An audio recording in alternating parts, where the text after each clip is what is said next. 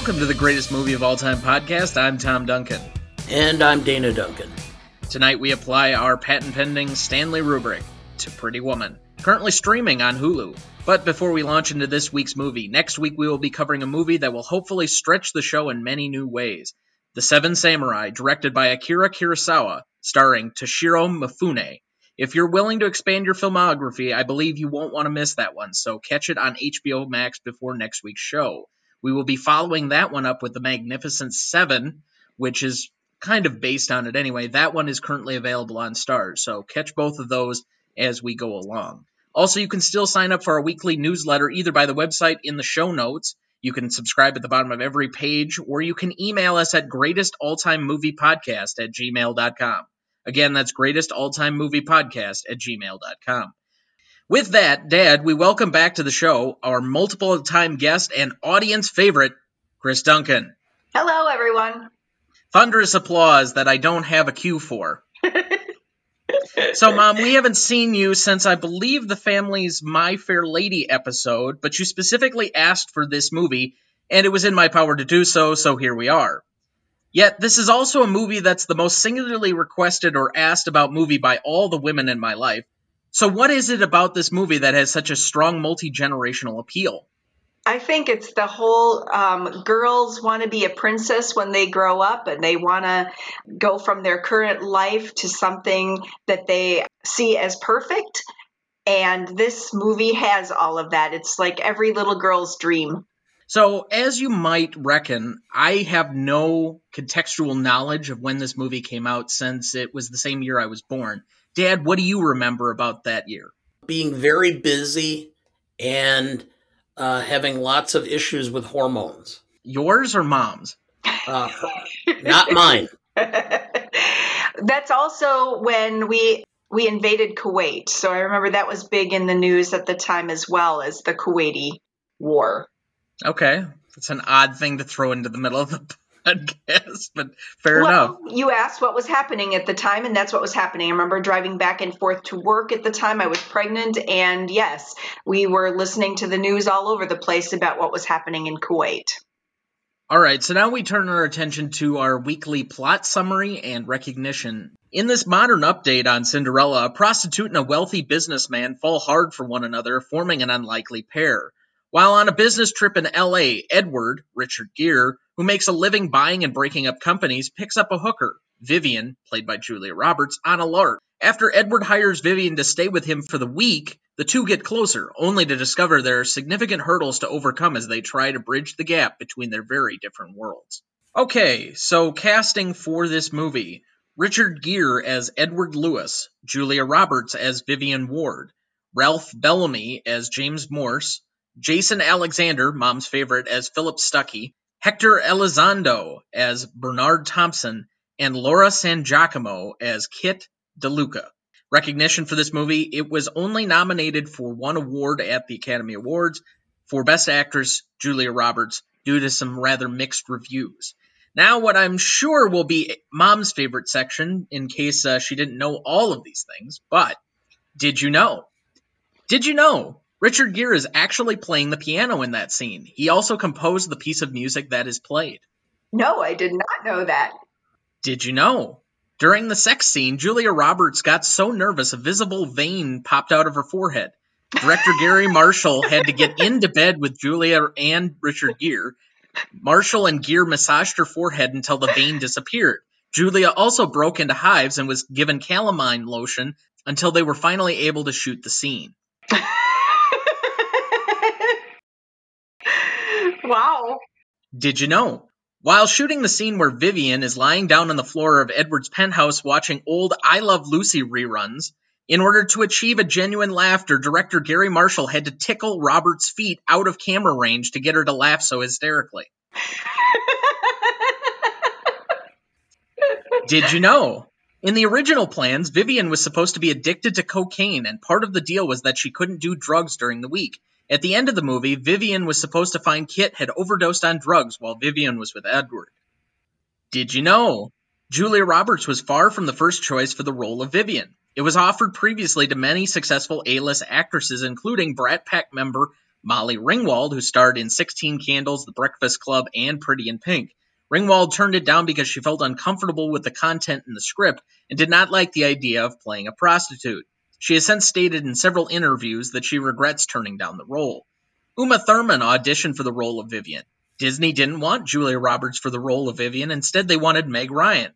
Winona Ryder and Drew Barrymore auditioned for the role of Vivian but were turned down because director Garry Marshall felt that they were too young for the part. Diane Lane was very close to playing Vivian Ward but had to pull out at the final moment due to scheduling conflicts. Jodie Foster, after she won her uh, first Oscar in The Accused, said she was very interested in playing the role of Vivian. Demi Moore would turn down the role of Kit. At the time, Christopher Reeve was going to play Edward Lewis, Julia Roberts had other business to attend to and was unable to read with Reeve during the audition. The casting director read her part as Vivian Ward so badly that Reeve grew furious, tore up the script, and stormed out. Burt Reynolds was offered the role of Edward Lewis but declined. He jokingly said on Piers Morgan's show in 2012 that after he saw the film and the lovemaking scenes with Julia Roberts, that he made a mistake in not taking the part. Al Pacino turned down the role of Edward after a screen test with Julia Roberts, and John Travolta also auditioned for the role of Edward. Richard Gere and Julia Roberts had obvious chemistry upon their first meeting. However, Gere was not planning on taking the role. He was on the phone ready to turn down the part when Roberts slid him a post it note with the words, Please say yes, written on it. He accepted the role right then. Did you know Disney told Garry Marshall there was no money available in the budget for Hector Elizondo, so Garry paid for his salary out of his pocket. Eventually, however, Disney relented and repaid Garry the money. Did you know Richard Gere plays a corporate raider in this movie? Three years previously, he turned down the role of corporate raider Gordon Gekko in Wall Street from 1987. That role went to Michael Douglas instead, who went on to win the Best Actor Academy Award for his portrayal. All right. a Couple of things that you to add in there. Hector Elizondo had was in every Garry Marshall film. He considered him a good luck charm, so he had to be in there.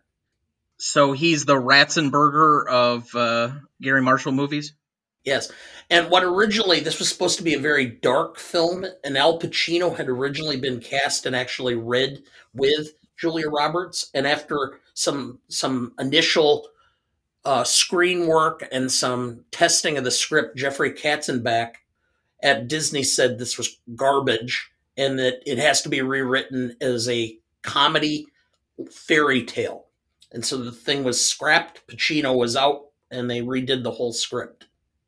All right. So, Mom, I'll give you the first crack. What is this movie about? Well, I think there's two themes for me.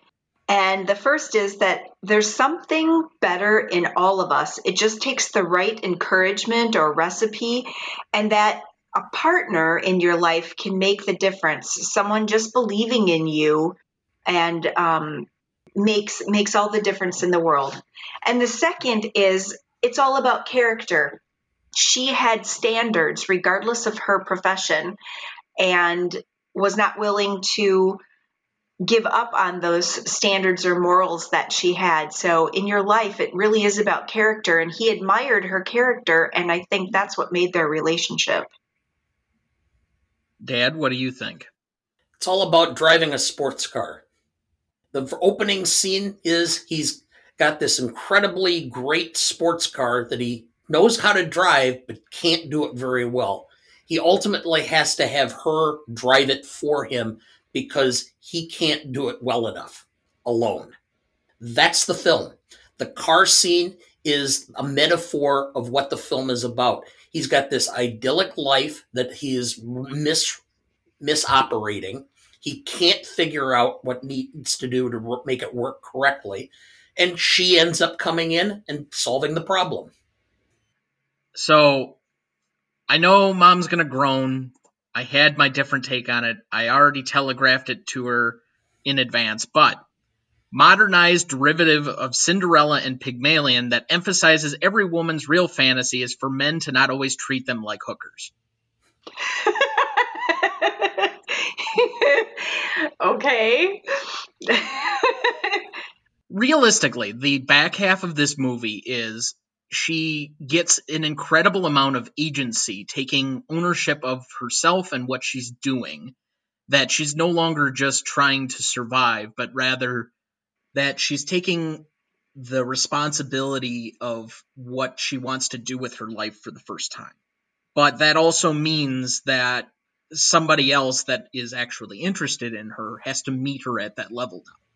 Whereas before, when she's just a hooker, in quotation marks, I know this is a podcast, but in quotation marks here, folks, it's she can be treated or misjudged. And I, I think there's a distinct conversation in here that I'll refer back to when we get to best quotes, but it's easy to believe the bad stuff.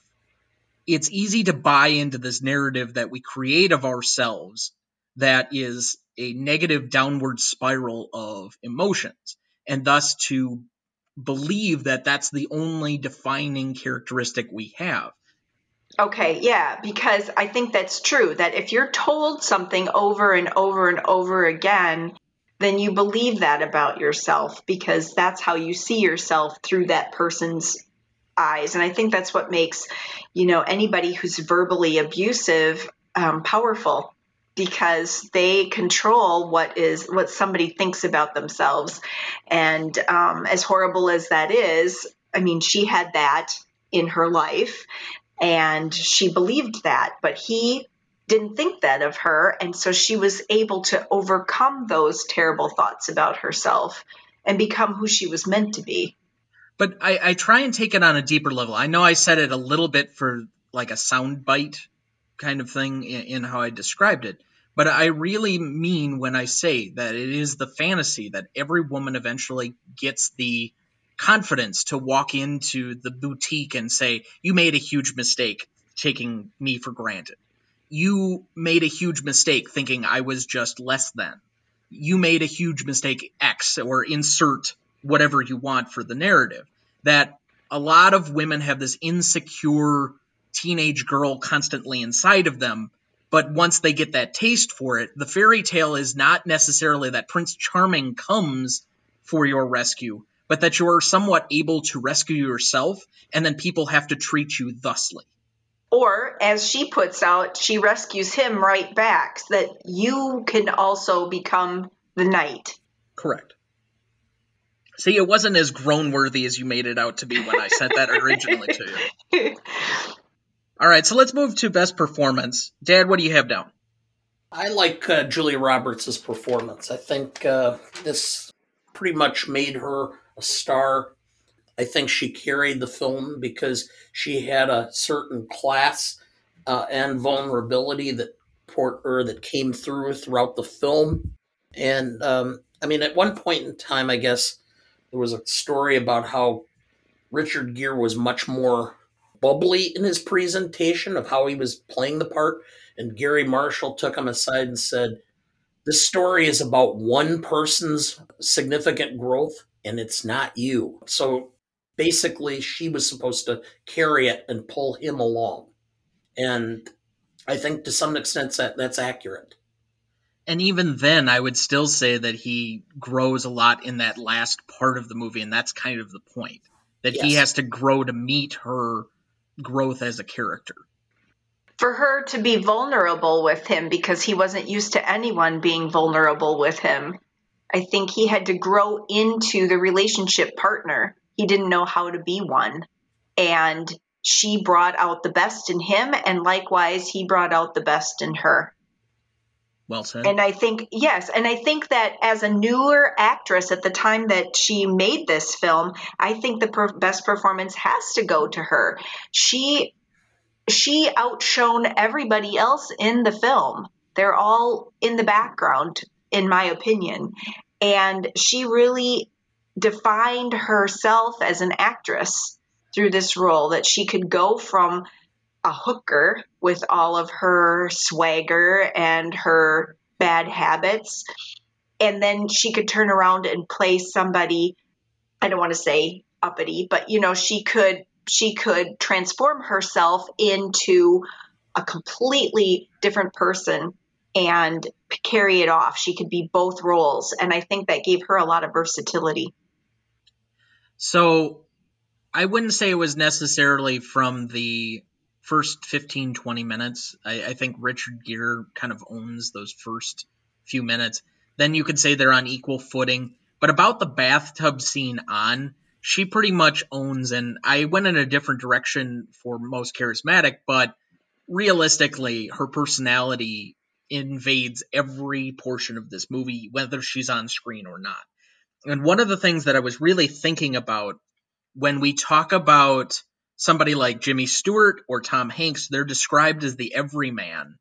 And that makes them so universal because they're the average person somehow sinking into these roles. I think one of the reasons why she is so beloved from the 90s and early 2000s was she has this quality of being the every woman that I don't think we give her enough credit. I hadn't thought about that, but I think you're absolutely right because I think the next film that she did, she was an attorney trying to. What was that movie that she was? no, was that's in? several years later. She won her Oscar for Erin Brockovich. I think Erin either Brockovich, yeah. uh, 2001, maybe. Did she do the Pelican Brief too? She did the Pelican Brief with Denzel Washington. That would have been the early 90s as well. She still did several of these, let's say, rom coms. I mean, I don't remember when Notting Hill came out, or uh, I think Runaway Bride was until like 98. But she had some of these other ones where she was kind of in and out of the public consciousness, but she was kind of this movie star quality in the same way Tom Hanks had this seminal run of the 90s. I think there's a reason that these two specifically ended up having, uh, or were probably the two biggest stars of that decade. And I don't think I'm sitting here just thinking they never have worked together, have they? Yes, they did. Which film? The Terminal, as well as Larry Crowne. Oh, those are both 2000s films, and they were not very good. That's what I remember. Yeah, it. I don't know. It, obviously, Tom Hanks has something with Meg Ryan in a couple of films that one of which we've already covered on this show, but uh, I'm sure I was we'll part get of that to, one too. Yes, you were. You're our rom com expert. I don't think I'm an expert, but You're as much an expert as we are. Anyway, I I don't know. This is she just has a certain quality that is able to play hurt just as well as super confident. And so that that distinct range, that ferocity that really comes out ended up making her the type of person that could star in a whole bunch of different stuff that we came to know and appreciate, love universally uh, during the 90s, early 2000s. So I think we're all agreed best performance. And to be fair, I think that generally everyone would say she pretty much won the movie. She was the only one nominated for an Oscar uh, in a movie that was otherwise critically mixed. But best secondary performer, who do you got? Obviously, I think it's Richard Gere, but I also have uh, Jason Alexander in there, and not just because I've always liked Jason Alexander, which I know is odd, but but I think he does uh, an excellent job of being shady and and slimy and exactly what we think high-powered attorneys are. You know those that are in corporate america and enjoy using people. And i think he played that part to perfection of course, Richard Gere and his character and how he changes and what he does, I think also defined part of his acting. And he's, I think he's always been able to play a really good guy from the time that he was in Officer and a Gentleman. Um, uh, just that confident, a little arrogant knight in shining armor, I guess you could say. And so I think he he played he played that just like he played some of his other roles and yet he was able to develop himself as an actor through this film as well and make it believable that his change was actually believable. So. All right hold on. I think we have to clear something up for for myself here a second. Uh I thought it was always ironic that we thought that you hated Jason Alexander. You're saying you enjoy Jason Alexander? Yes, I've always liked him from when he was in in Seinfeld. First in this movie, and yeah, and in Seinfeld, I I enjoy Jason Alexander. Yes, she likes short, pudgy guys. Lawyers. Uh, but he didn't play a lawyer in Seinfeld. No, but it doesn't matter. The the first impression was already made. Anyway, Dad, who did you have down? Garry Marshall. I thought Garry Marshall uh, for basically being, you know, I mean, he was the creator of so many of my favorite TV shows as a kid and such, and he made the transition to movies. I think he did a phenomenal job in this film. Uh, the pacing was great. He brought out good performances from everybody. Um, there was not really a slow point in the movie. It built. There was a certain element of you. You could see where the ending was likely to be, but you still had a certain element of surprise uh, when it came. I just thought it was a very good job to, uh, by him making a solid film of what could very well have spun hopelessly out of control with the subject matter. Well, I certainly think with how they originally crafted the story, it could have gone well, but it also could have gone in a much more complicated and dire way, and that would have killed the movie.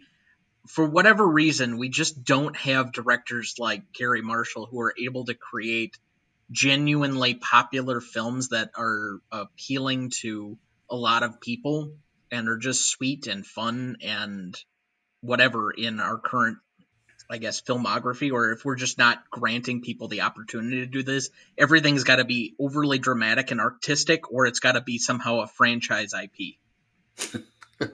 That's my commentary yeah. on Hollywood at the moment. I went with a unique different direction.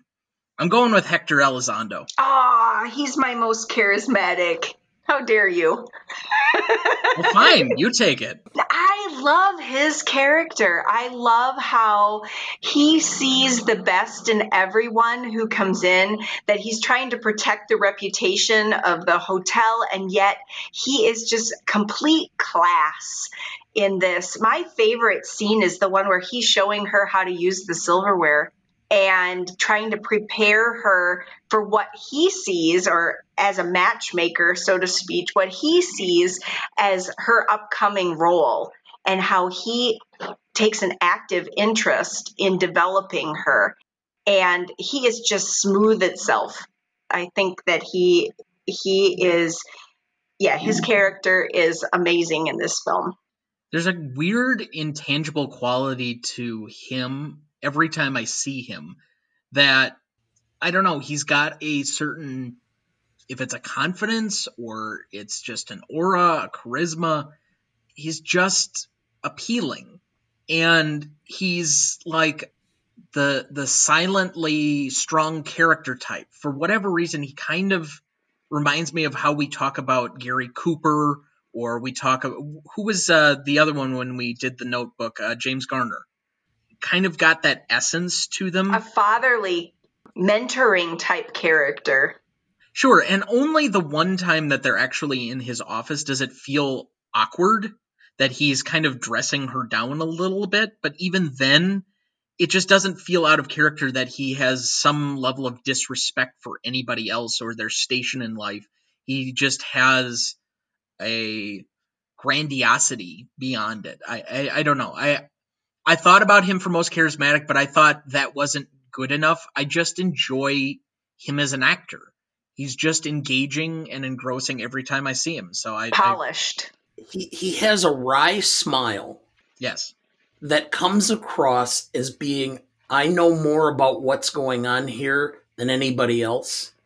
I called I mean you could have named this part the Zen hotel manager because he seems to be the wise man in the film, the one that sees everything and, and is able to convey, right down to uh, the scene where he's looking at the necklace and he says it's, uh, and I'm paraphrasing, it's hard to let something beautiful go because he knows exactly that that comment is going to strike home. So, most charismatic, I'm going to zig and zag at the same time. I almost went with a heat check for the boutique owner the the bald guy. I don't even know his name. I didn't even bother to look it up because he isn't my nominee. But the guy, obscene amounts of money. I love you. I, Larry Miller. That, okay. Larry I see Miller. him in so much stuff as a character actor, and he's just excellent because he p- always hams up every part that he's in. Larry Miller and Jerry Seinfeld and David Letterman, they all came into Hollywood or into Los Angeles at the comedy clubs circuit about the same time in the early 80s. And they all built their careers from that together. And they're all close friends yet. That that scene is still just, and we're gonna get to hit here in a second because it's one of my nominees. But you just go through it, and we need more schmoozing, and then he's throwing compliments at Richard Gere. Not to me, to her. It feels so out of character, and yet he's willing to do it because they're spending obscene amounts of money. So it's just such a ham part, and it, he plays it so stylistically well that it's engaging and engrossing. But I did not ultimately go with him as my most charismatic. This is going to be a somewhat honorary doing it for my mother. I used to give you so much shit for Richard Gere.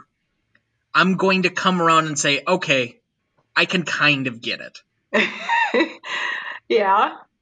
He's just kind of bubbling under the surface through most of this movie that he's got a certain, again, silent strength and confidence and knowing exactly who he is, but that he doesn't have to do more than he's required to do. And I don't know, it, I had seen him, yeah, I had seen him in An Officer and a Gentleman, but I think this movie gave me my big my big crush on him. He was just you don't say, you and every other woman in America.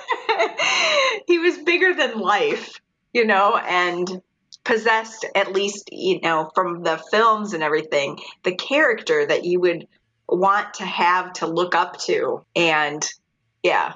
So I, I think, yeah, it's just a big crush, but I think he does a good job in any film that he's in. I don't think I've ever seen him in anything, but I haven't seen all of his films, but I, I think he he plays each part equally well. And he just exudes that that machismo if you want to call it that you know that but not too much. It's never overbearing. So yeah, you get a schmear, but you don't get a thick slab. exactly yeah Can I just make one comment to, to, to throw No. it in here?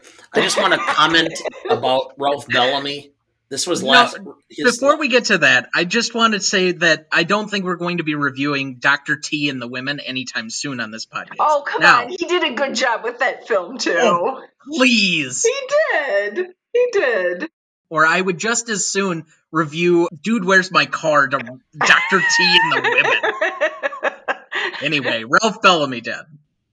okay, but uh, Dr. T and the Ladies, or Whatever. and it, well, it was directed by Robert Altman, so it had a good director. But anyway, uh, this was Ralph Bellamy's last film. Sixty-two years of acting and stage and screen uh, for Ralph Bellamy. This was the last film he did. He passed away the next year. Just a really fine actor. Was able to transition to uh, playing the part of elderly men late in his career and uh, and do it very well. So, who did you have as your most charismatic then? Uh, I actually had Richard Gere because I, I thought about, and I also kind of have him tied with Hector Alonso because I want or Elizondo because I wanted to make sure I he got mentioned because I really love him as an actor and the parts he plays. All right. So then let's move into best scene. Mom, I will give you the first one. Well, I already, I already mentioned one of them, and that's when Barney, played by Hector, there um, is teaching her how to use the silverware. And um, I just love the whole mentoring, how he takes her under his wing, and he is determined that he is going to make something of her that he's going to himself be proud of. And I just, I just love his gentle character and his gentle encouragement, and she just picks up on it and and um, grows from that experience. So I just I think that embodies the relationship that he has with her, and I just love that scene. So that's one of my best scenes. if you were to ever actually find yourself in a fine dining situation, I know most people say uh, work from the outside in, but counting the tines isn't the worst advice to be able to survive the silverware equation. Correct. Dad, what did you have down? The dental floss scene. Um, I think that is a key scene. It's a pivotal scene. It shows that she is something more than what uh, she appears. Uh, I'm going to go with Rodeo Drive. The shopping? Well, technically, this is two scenes. There's the first one where she's denied and put down and all of the rest of it. And then there's the scene that I, I kind of mentioned before with Larry Miller, I guess, where she gets, I, I guess, the, the fantasy of whatever she wants, and everybody's helping and uh, obscene amounts of money. And it, the comedy and the vulnerability are in high demand or excess in these two scenes. And so I think it's the scene that just about everybody remembers. There, there are really two moments that come out. Anybody, if you you ask them about this movie, it's either another one I'm going to nominate here in a second, or if one of you doesn't take it, or it's big mistake, huge. I have that listed as one of mine. Yeah. So what do you have down next, Ma? I have the necklace scene where he's handing her the necklace and she goes to touch it and he snaps the box on her fingers. I think that's the first time, you know, he's so straight and so stuffy and shows so little emotion. And in that, it's in that scene that we see his sense of humor and um, and her reaction to it, and actually the chemistry um, between the two characters and their and how they fit together, what makes things funny. And um, I just love that. I just think it's funny. It'd be something your dad would do. He'd open it up and you know, I can't touch it. You can't touch that. So I um, I found that very endearing and uh, loved the laughter between the two and the the fact that he could show his more sensitive side, if you will. He's a side that he never showed anybody else. I know that most fans of the movie probably already know this is a natural moment. It's why I didn't include it in the Did You Know because just about everybody knows that was kind of a uh, naturally acted moment that he did off the cuff, and they just liked it so much they included it. But it shows a certain genuine affection between the two that is endearing and really does make for a great moment. Sometimes we, we've talked about it many times on the show of the happy accident. This is another one where it just becomes something else from the movie as a result of uh, somebody doing something in the moment. So, Dad, what do you have down next? The scene where she comes back from having been uh, mistreated on Rodeo Drive and she meets with Barney and says they were mean to me. And he goes out of his way and sets up an t- opportunity to shop with a friend of his, played by Elinor Donahue, who was a longtime actress started in the 50s on Father Knows Best. So I was surprised, forgot she was in the film.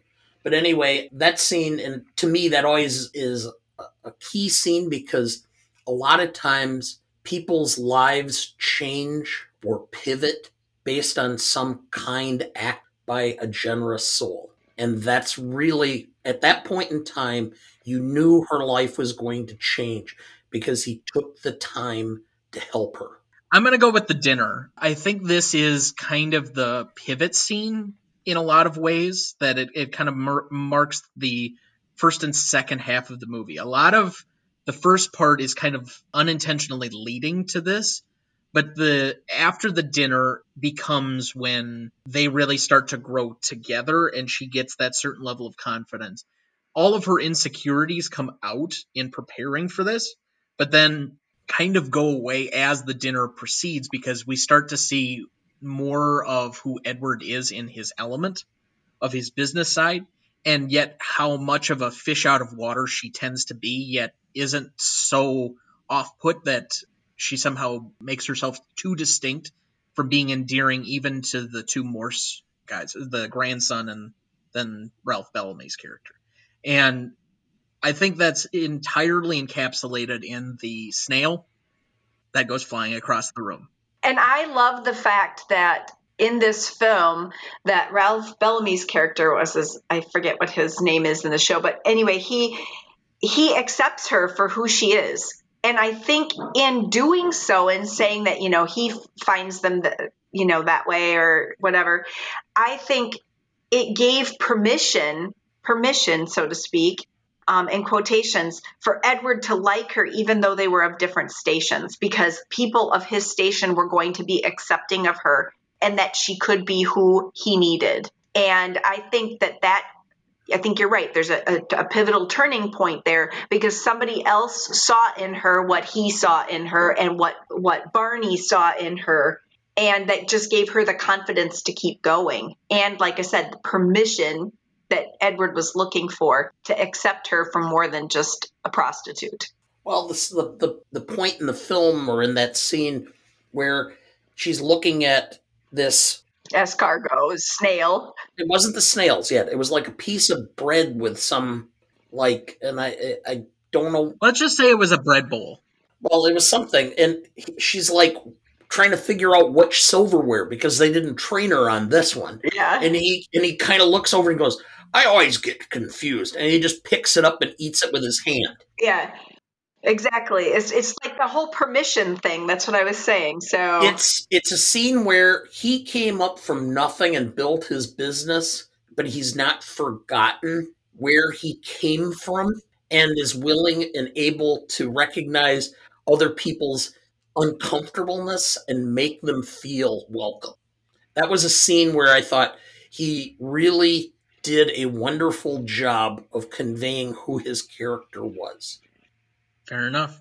Mom, did you have any others down? Well, of course, you have to, as a woman, love the ending scene as he's standing up through the um, through the the window or the the, the top roof. of the car with the rose, waving the rose, and she looks down and sees him. I mean, how can you not? Absolutely love that scene. And in fact, it is duplicated almost in another movie that he was in where he comes up the escalator with the rose. And the Dana you and I like this movie. I can't think of the name of it now. Shall we dance. Dance another terrific film that he is in. And and I it's almost a mirror image of himself from his young self to his old self playing these roles you know coming up the stairs with the rose to hand it to his wife or waving one in the air and you know looking up and facing his fears in both situations. Um, one he's going to climb up this ladder and he's afraid of heights. They make that clear in the movie. And and the other he was going to go and actually perform a dance. And so I don't know if they did that on purpose because his character had done that once before. I I really find it interesting the parallels between the two films and how many, you know, 20 plus years in between the roles. But I mean, how romantic can you get?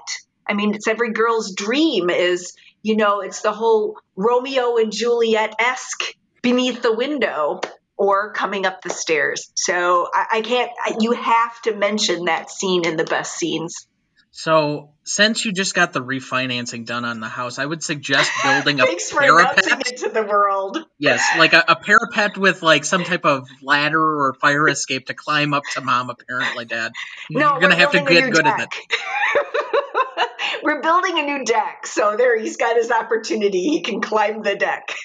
well, it was a joke, but anyway, there's a reason I call this scene limo steed because I saw a note earlier in some of my research that when she does the line of I wish someone would come rescue me out of the tower that they hadn't written that final scene yet but he's supposed to be acting in a modern sense like he's the white knight riding his steed well what's his steed a limo so you pop out of the roof you have the flowers and you're climbing the tower to rescue the princess. Rapunzel, yes. That that's the point. is it's supposed to play into that fairy tale aspect. Dad, did you have any other scenes? I like the scene with uh, the closed door meeting between Gere and uh, Ralph Bellamy, where you know he makes everybody leaves the leave the room and they negotiate, and then he comes out and it's just a completely different person all of a sudden we're gonna build ships, great big ships, and then uh, Stuckey, uh, Jason Alexander starts going ballistic, and he like, what's going on? You know. So I just like that scene because I think that is the professional turning point. You had a very good limited Jason Alexander there for a moment. I, Okay. I wonder, hmm, maybe there's more to this than I thought. I have hair. He does too, but it's probably all in his back. yes. Anyway, I had another scene too, and that is You're when they're skipping at. me. Oh, sorry, Tom. Go ahead. I was going to say the opera. It's probably one of the few good uses of opera in cinema. Personally, I don't care much for opera because I just have a problem not being able to understand what's going on. I like to have a deeper connection from the language and the the dialogue than I can get from a German or an Italian opera. So I would take musicals. I have no problem being in something that's musically inclined like that. I just have a problem not being able to understand. And yet, you know, there, there's a couple of really good throwaways at the end of this. The way he talks about opera being something that you either love or hate, and just kind of the dialogue that surrounds it. It's not necessarily a scene that needs to be there per se. They could have kind of gone around it a little bit, but it's interesting that they included that and really gave you a deeper understanding of something artistic embedded in this kind of uh, generally appealing movie. I, I wonder if there was any uptick in popularity in opera afterward. Here's the thing, though, with you either loving or hating it, and she loved it. And you look at the fact that she's a prostitute now that loves opera.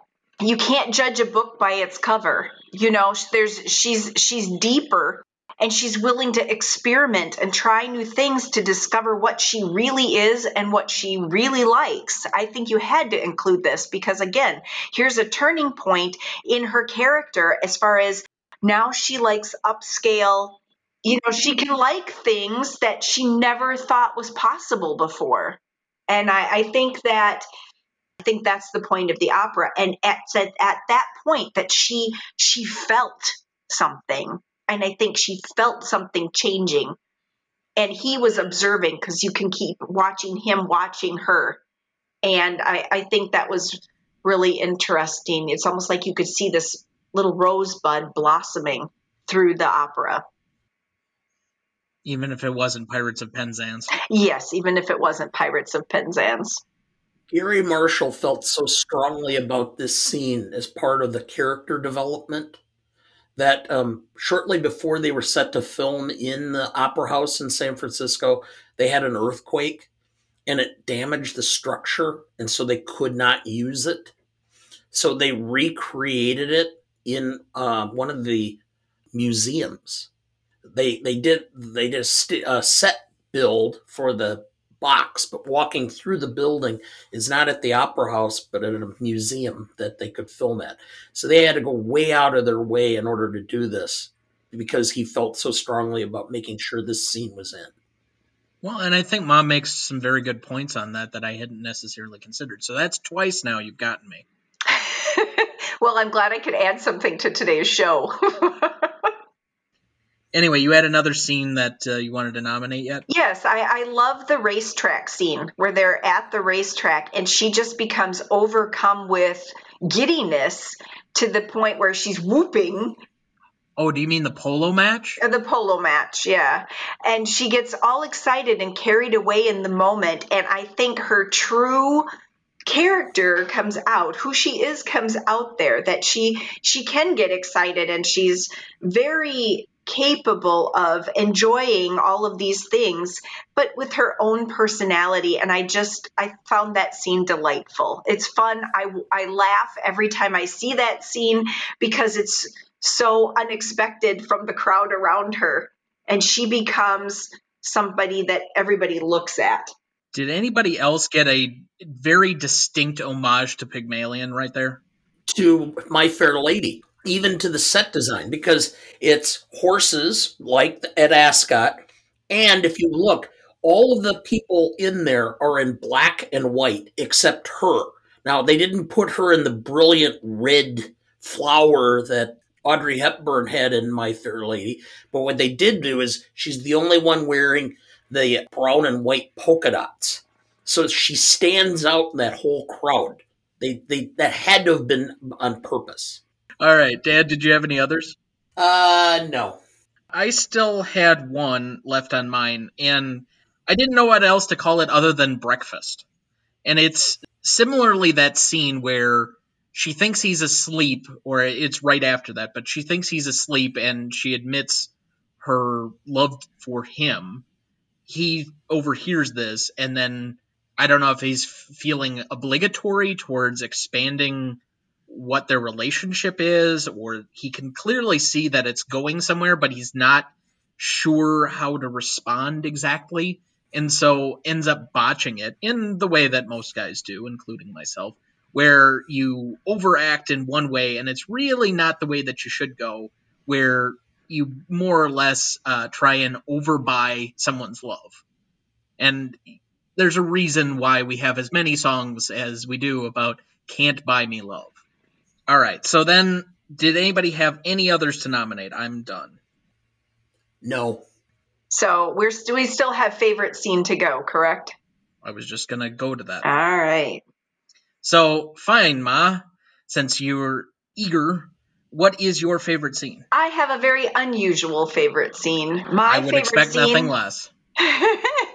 is where she uh, where she is in the penthouse and Jason Alexander shows up at the door and he tries to force himself on her and Edward comes to her rescue at the last minute and basically tells Jason Alexander's character Stuckey that she's more than just a prostitute. I mean, he's already realized all of that, but not everybody sees that. And I loved the whole knight in shining armor aspect. It's also very romantic that he comes in and and uh, you know gets rid of Stuckey, makes him leave, and you know it may not all be positive afterwards, but just I think that was him recognizing how his mistake affected you know somebody else's view of her, and he was trying to protect that. And so yeah so the romantic in me loves the rescue aspect of that particular scene This is your dental floss moment of this episode. I could have guessed all day and would have never gotten that that would be your favorite. yeah i waited all movie for this scene because I and I don't I don't understand it in myself, but I I knew that that scene was coming and I was waiting for it, waiting for it, waiting for it, and and I realized that that scene is really important to me, and I love how he just swoops in and takes care of her. So I can't have had a more different reaction to that scene. It makes me cringe and apprehensive because I knew it was coming. It's the one thing I really remembered about the movie, uh, other than the the few seminal moments that are repeated often and cliche everywhere else. But I I don't know this this scene. I as long as we can just kind of get through it, I'm fine. To look forward to it is much different than I would have expected. Well, it's not the first part of the scene, but it's where he all of a sudden shows up and tells Stuckey to get his hands off of her. That's the. It's like a big sigh of relief, you know, that he finally realized how important he was and how how what he said was really inappropriate at the time, and he has to sort of eat his words and, you know, make her feel better about who she is. So it's not the first part because you just want to rip his throat out, you know. It's it's the second part. It's where where he comes in and takes care of things. And and sometimes, and I'm not saying all women need that, but sometimes we just need somebody to step in sometimes and say, I'm going to handle this. You know, I'm going to take care of that for you. And so that I don't know. I like that part of the scene. So there are times when you want the man to fix it. Yes. Okay. We just But not all aren't going to ever know when those are. Correct. And neither do they. Okay. Great. I, I'm glad we cleared that up. Dad, what was your favorite scene? Dad, what was your favorite scene? The one thing I'll say about this scene is, is it, it does clarify because I've never, I don't think I've ever mentally been in that position, but where sex is a, a form of power and a form of control. I mean, it's so clear that he's going to impose his sexual, you know, I mean, this sexual assault is what was leading to. Right. Because she has disrupted his life. And that by having her, he can regain power and control. I, I want to make it very clear, though, he committed sexual assault in that moment. Not that it was leading to it. What it was leading to was rape. I want to I want to put those clear distinctions on it with where we're at and how much we've discussed this type of stuff in the course of the show or you know some of the movies that we've been discussing lately. It it was quite clear where that was leading and it was much more severe than just simply what we can sometimes or have previously dismissed as simply sexual assault. No, that was what was already going on. He was out and out trying to rape her because of his own I don't know, uh, need for grief Power. relief. Power is a is a good dynamic. He had lost he had lost his power over Edward because she had taken his place. She was the one giving advice. She was the one telling him what he should and shouldn't do with his business transactions or where he was going wrong. She was the one filling the hole that he was missing. And and, and and so Stuckey no longer had his power over him. And so by taking her down a notch, he would that's right, he would regain control. Uh, my favorite obscene amounts of money. it's one of the most fun scenes in this movie. It's so comical. It just is kind of gleeful in its execution. He's still working, but you know, I'm just gonna splash the cash and more or less treat yourself uh, type of uh, mentality in there. And again, Larry Miller hamming it up, I, I just enjoy that, and so I'll, I'll, take that as a favorite. Well, Larry Miller's comedy, because I used to watch him on when Comedy Central was basically just showed stand up, and he was a just an absolute deadpan comedian, just made jokes without out cracking a smile, without hardly an expression. So the idea of putting him in that part was brilliant casting. All right, so most indelible moment then, Mom. What's the most I didn't indelible get my thing? favorite scene. Yes, you did. No, I didn't. Okay. He was commenting on ours. I thought for sure you did. No, that's mine's with dinner with the Morrises. It's the first scene where it's the interplay of Edward and him trying to take control, and the, and uh, Ralph Bellamy being gracious, her trying to function in this world of in, that she's not compatible or or knowledgeable about. I just thought it was a very well done scene. Well, I'm sorry for skipping you there. I thought for sure you had nominated yours, but so going back to it, Mom, what is your most indelible then? I think it's when she meets with her friend Kit um, at the hotel. They're in the back of the hotel under, you know, an umbrellaed outdoor table, and and her her friend's dressed in her hooker type clothes, and she comes in in this you know short set and you know the sunglasses the beautifully done hair and her friend turns to her and says you clean up real nice i think that says everything in one short statement I think her friend recognizes that she was never going to be the same. And um, I think that it's usually a backhanded comment when somebody says says that, but it's usually if somebody said that, you know, wow, they they took notice of me and what I've done and what I've changed and and whatever. And so I think that's when you know that she's got it all together. She carries herself differently, she's dressed differently, she acts differently. She fi- she belongs in a different place now, and her friend realizes it. I thought for sure you were leading up to going Cinda fucking Rella, but Dad, what for you is the most indelible moment? The ending is still always I always remember that. I guess climbing the fire escape. You know, he overcame all of his apprehensions in order to go after her realizing that she was what she, he needed. For me, it's the cliche of the necklace case snap. I again being the most natural scene, but it's also the one that is more pervasive because it's been redone to a cliche amount. So many people have copied or homaged that moment in regular popular culture or deadpanned it in in several ways. So to me that's always going to stick out when I think of this movie. It's that or it's the other one that I mentioned, which is Big Mistake, huge. All right, we're going to take a quick break. We'll be right back.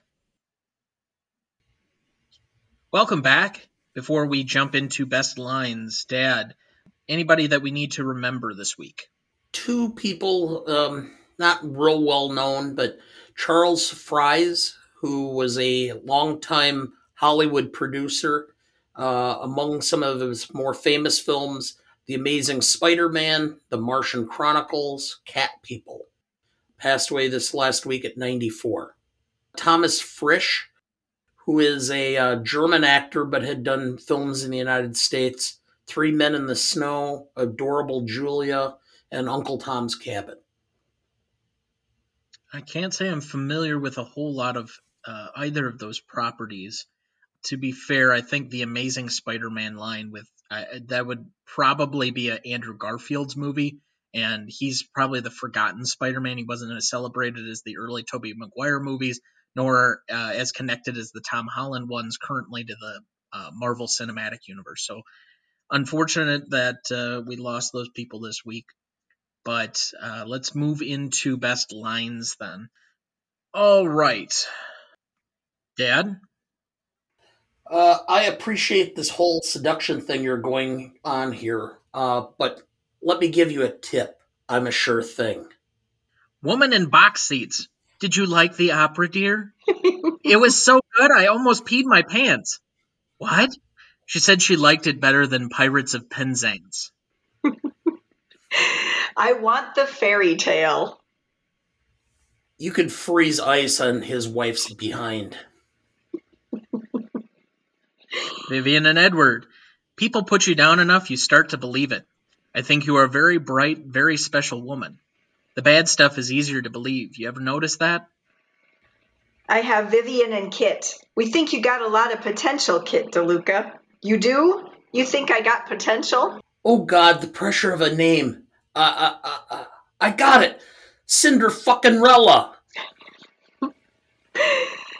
Edward, you and I are such similar creatures, Vivian. We both screw people for money. It must be difficult to let go of something so beautiful. She rescues him right back. Vivian and Edward. That would make you a lawyer? What makes you think I'm a lawyer? You have that sharp, useless look about you. What's your name? What do you want it to be? Where did you find her? 976 Babe. Vivian and Edward. Can I call you Eddie? Not if you expect me to answer. Yeah, I think, well, you guys had most of the ones I have written down as important. Any others, Dad? All right, you guys missed the big one. Vivian, I was in here yesterday. You wouldn't wait on me. You people work on commission, right? Big mistake. Big, huge. I have to go shopping. All right, you ready to run this through the Stanley rubric? Legacy is up first. Mom, this is beloved by you and women generations over. What do you th- have down for the legacy score? I had actually a six because it's just a romantic comedy. It's not something I think that has like uh, a ton of meaning. I think that my scores better come in in later categories, but but maybe I was not generous enough here because as I was doing some reading about the film and its impact, I note that there are a lot of business models and some um, business schools have taken some takeaways from this particular movie on how to deal with clients and how not to be so so cutthroat and that you can give a little to get a lot more back. And so i was reading some stuff from some of the major business schools uh, in the United States. So the legacy of the movie may not just be in its romantic comedy, but also in the takeaways about how to be human in big business. Dad, you Dad, you look as perplexed as I was when she originally said that. Why is that? Because I would have thought she would have thought much more of an impact. I have a nine because it made Julia Roberts into a star and a bankable Hollywood entity for decades. It really established Garry Marshall as a quality director, and he continued until his health failed. It made sure or cemented Richard Gere as a romantic lead. The story continues to be popular. You can mention the name Pretty Woman, and almost everybody knows the film. And it even went to the other extreme of Roy Orbison, who did the song Pretty Woman, had a resurgence in his career after this. Okay, so my score may be too low. I had an 8.5 and I thought I'd be the lowest. I mean, off the top, it's literally the episode that we've been asked about most often by every one of the women in my life at some point or another, except for maybe Grandma and Allison, but they're different shades. But but this still. happens to actually be one of my dad's favorite films. He loves to watch this movie. Really? Yes, and Grandma said he re-watches it and rewatch. If it's on, he watches it. But I, I do think there is something to the fairy tale aspect of this movie that resonates with women specifically, but makes the movie work despite what I feel are several rather clunky moments or flaws in it.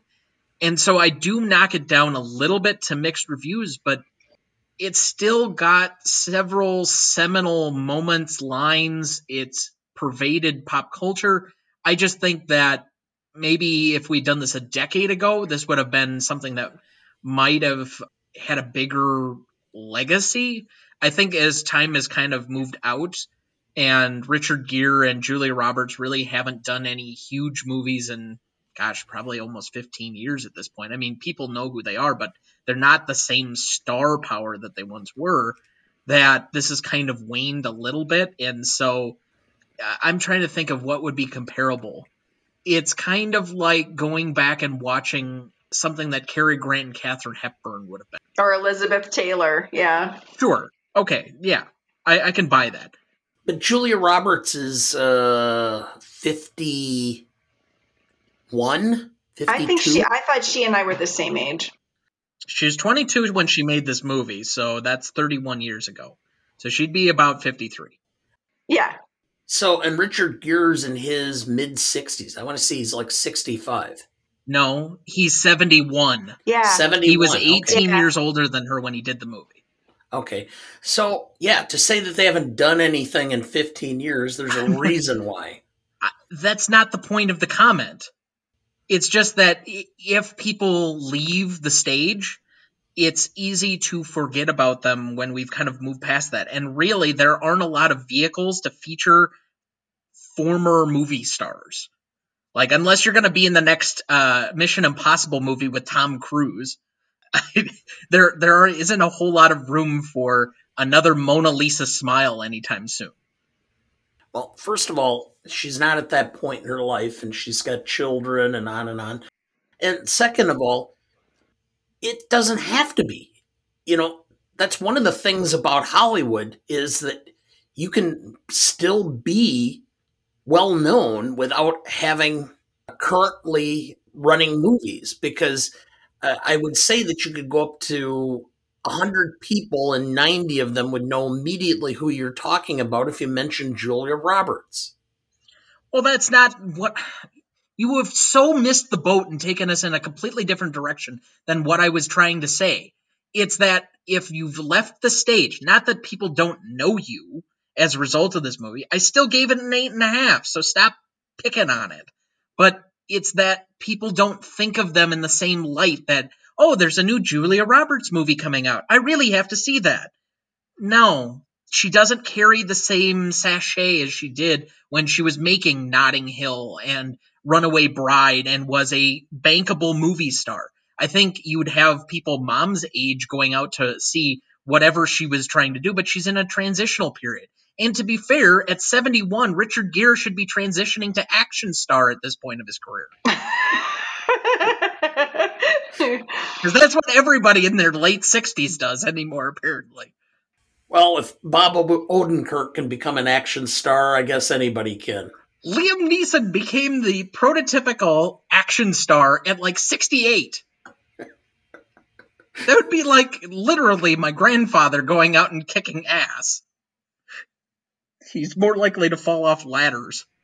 Uh, the anyway. deck that's missing the yeah. So today, folks, my dad's fixing our deck. So if you hear anything in the background, I'm as far away from him as I can get, but there's still some noise with the sawing going on. Oh, we had some hammering there while you were trying to read some of your best lines. anyway, impact significance. So I gave it a 9.5. I don't feel I'm equipped entirely to be able to do this category as well as the both of you are, but it more or less launched Julia Roberts, as we know her, into this 90s career that she had, kind of in the same way Richard Gere had a 90s career and was one of the more bankable movie stars. I think there was a star quality aspect to this movie that let the the star basically take over or shine as bright as it did. Uh, and from then on, they basically got what they wanted for about a 10 to 15 year period. Highest grossing domestic rom com of all time. That's this movie. I don't think anybody would have guessed that necessarily, but it's still listed at, at that way. And I just, I, I don't know. I, I think this still carries, or that this was huge in the moment, but I don't know if I can say that because I wasn't there like both of you. Well, I, I have an eight and a half. Like I said, I think the impact on the actors and actresses themselves, but also, as I pointed out, you know, while they were making their business deals, it really made me pause as to what they were talking about. And then, like I said, when I started reading about so many of the business schools taking on and, and actually showing these scenes while they're doing their business schools, hey, you still have to be human in the whole element. You cannot be always cold and calculated. There's always another side. And and how that it changed some things for big business over time. So I think that it had an impact or significance away from the big screen as well as on screen. So anyway, I give it an eight and a half. We usually try to, though, and this is what I was trying to speak to, limit it within the five year period after it came out. So I'm trying to assess more of the cultural impact in the moment, not just from the box office draw, but how much of a sensation this was. If you're talking about launching two of the biggest movie stars of an entire decade, and that this more or less had that or being the top grossing rom com of all time, I mean, it's an entire genre to itself. That to me signifies at least immediate impact. I just can't, because again, I wasn't there, speak to what the cultural impact at the time was as far as um, some of the cultural impact, the clothes that she ended up wearing and presenting suddenly became extremely popular. She wore a lot of shoulder pads. She had a lot of things with ruffles or a bow tie. She wore a blouse with a bow tie. All of that became or had been popular right around that time. And so I think it had some significance in the fashion world as well. Well, at the time, it was fairly significant. I mean, it was a movie everybody wanted to see. If you didn't want see it at the theater, you wanted to see it on HBO or uh, Cinemax, which were everybody bought a copy. Well, that was what I was just going to get to, which is this is about the time that DVD sales started, and this was like if no VCR DVDs weren't there for another ten years. You're talking VHS era yet. Excuse me, then VHS. But this is a film that people all wanted to buy when they were starting to do personal collections. So it did, and even as I mentioned, Roy Orbison had a huge resurgence in his career, and just got popular again. Was uh, part of a super band, the Traveling Wilburys, when he died of a heart attack. So it would have been interesting to see how long his run would have lasted uh, if he wouldn't have had an untimely death. Um, so I, I gave it a nine. Okay, that's going to make the math pretty easy, thankfully. Uh, that's going to be a straight nine. We had a 7.83 on the last one. I forgot to say what the average was between us. So that takes us to novelty. This was a hard one for me to grasp. I originally was going to go very low because even they admit within the course of the movie that this is extremely derivative. We've talked about it being modern Cinderella or Pygmalion, even saying as much, you know, in in the course of the movie. They literally explicitly say that. The biggest points I give it are for delving into a theme like class and going out of their way to make Vivian a prostitute, even if they do mostly soften the blow by not spending a ton of time within that. The few opening scenes where you get a little bit with the drug culture and what it's really like to be a prostitute, but you don't spend enough time there that it feels like a darker movie that apparently this was originally intended to be. She feels wholesome even inside of the really crass world of prostitution and what we normally associate with that profession and those people. And I say it exactly that way, those people, because there is uh, somewhat of a stigma attached. So, despite being that, they do make some rather interesting choices as to subject matter. So, I, I kind of wanted to split the difference. I'll give it a little bit of credit past just being completely derivative. So I'm going to go with a 5.5. Mom, what did you have down? I had a five because it's a it's an age old story. Whether you're talking about you know Cinderella or whether you're talking about Romeo and Juliet, the romance that should not have been you know different sides of the tracks. Um, or yeah, the Pygmalion or My Fair Lady aspect. It's not a new story it's an age old story told in a new way. And so, as far as the novelty of it, I gave it a five. I think there is something to be said when you do that well. Again, I think trying to form fit the fairy tale into this modern tale, there are places where I could give it credit, and there are places where forcing it into this mechanism or whole made it a little bit clunky. And so I, I don't know if they completely pulled it off, but they did for all intents and purposes. But Dad, what did you have? I had a six. I thought about it and uh, he, or was going to give it points down because the original story was so been done so many different ways and times. But I gave it a bump up specifically because of the absolute extreme dichotomy we have a prostitute and we have a corporate raider. One is a billionaire, one is obviously not. And that extreme and using it in that framework gave it at least some originality and freshness. So I gave it a little bump up for that. So that's where I came up with a six. Fair.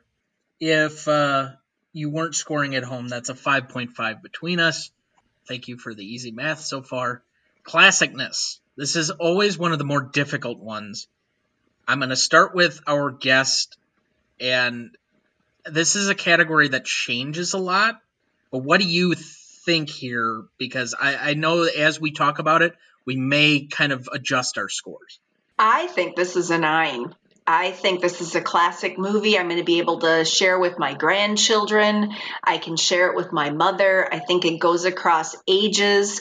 I think it's a heartwarming story. I just think that it never changes, that there's something in this movie that every little girl will want to see or relate to or dream of or whatever you want to say. And I think that this is just classic. It's like when you buy uh, a little black dress that you can wear for, you know, 25 years because you only pull it out of the closet twice a year and it's just classic. It will always work. It always fits.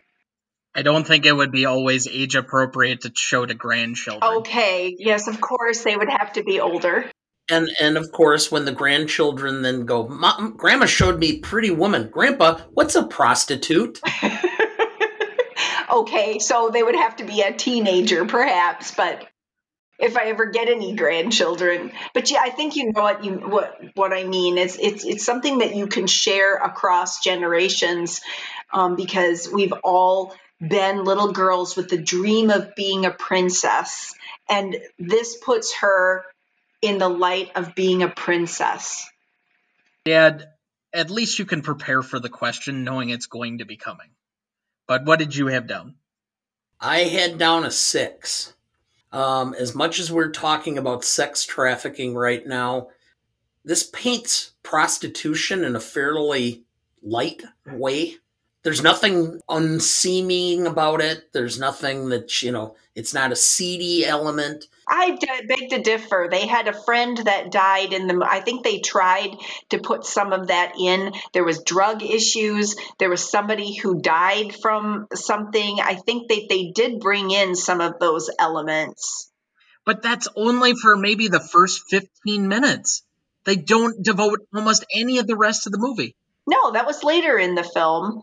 It was not in the first 15 minutes. The opening scene is their friend dying. They talk about it twice thereafter. Twice. And not one struggle at all with even his aspect of thinking, is there some sort of disease I might end up with here? You know, is this going to be something that I want to have as a relationship with somebody who's been a prostitute? You know, there's a lot more that would come about now than there was in the film. They also discuss the problems with a pimp and the fact that they didn't have one on purpose. So, I mean, there are some there are some allusions to some of the harder aspects of it. I don't know. I, I was caught in many ways for even the times that I thought I might be onto something that I could really take some points off for. I, I was trying to be as nuanced as possible.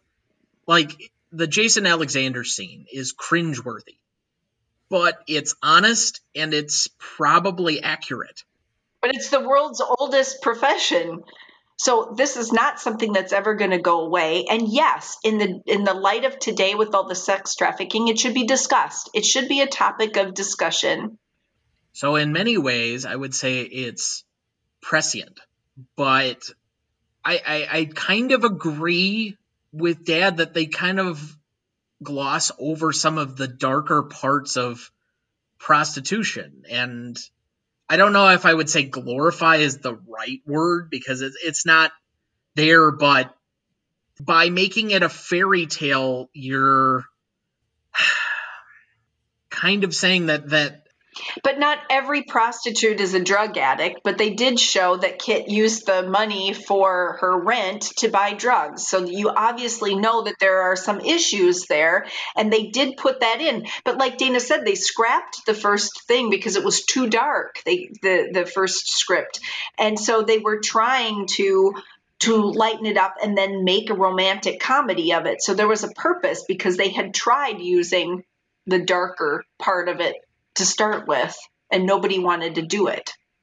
I get all of that. It's again why I had such a difficult time scoring this category. I think this has become usually one of the bigger sticking points when we discuss a movie because there's so many complicated factors often with classicness. I still think the humorous lines mostly work. I think the tones of the film for the most part work by the fact that this is still somewhat of a multi generationally appealing movie in a lot of its emotional pulls, or that, you know, no matter how many times you've watched it, it still hits in the same way. All of those have to go into classicness, not and just even the to subject. the class situations where where you have the haves and the have-nots. Anyway, there are a lot of different pieces to this, and I was trying to work back, as I often say that I start at about an eight, and then I can either reward up a couple of points if something's really ahead of itself, and I can take some points off. I'm going to end up at a 7.5. I'll take like a half point off just for maybe glossing a little bit over this, but that's not the worst thing in the world. Honestly, it, it really hasn't aged that poorly and I can't take it down because I don't want Pretty Woman to end up like a Scorsese movie. not not everything has to be dead hookers everywhere. Sometimes I wonder if Scorsese would just like when he wakes up in the morning, put a journal together of his dreams and just publish it. It would probably be really some interesting stuff. Anyway, 7.5 is the average between us. Rewatchability, we always give it to our guest. Uh, but what did you have down for rewatchability? A nine. I could watch this film multiple times a year, every year, and not be tired of the story. Fair enough. Dad? Uh, 6.5. I like the film. I like, I love watching the film, but for me, it's got to be every couple of years. I can't watch it more than that, otherwise, I'd be bored. I think the baseline on this category between you and I is passing indifference is basically a five. That, yeah, I can watch it again. I don't have to. That's fine. For me, that's kind of where it fell for the most part. I really don't have any great appeal to this movie. It's not something I'm going to go out of my way to see, but it's certainly not. guys. and ask a woman this question. Well, they, they have a they have a way of knowing now what causes guys to be guys. Careful now, Dad. that could go in an area we don't want to cover on this show. No. Anyway, I, I'm not even gonna take it in that that direction, but I'm just saying, if somebody else that I was potentially in a relationship with wanted to sit and watch this one, fine. But you know better than that that I'm not unappreciative of rom coms. This is just not one that I really enjoy in the same way that I do several of the other ones that we're likely to cover at some point or another. I don't know. It doesn't tickle me in the same way that when Harry Met Sally was, or honestly, I kind of liked Pillow Talk more than this, you know, from a rewatchability factor. So I ended up at a 5.5. Yeah, I can't imagine like on Thursday nights with my men's group that uh, I suggest, hey, let's put on Pretty Woman. it's a woman thing. You don't say. So anyway, that's going to round to a 6.67 between all of us.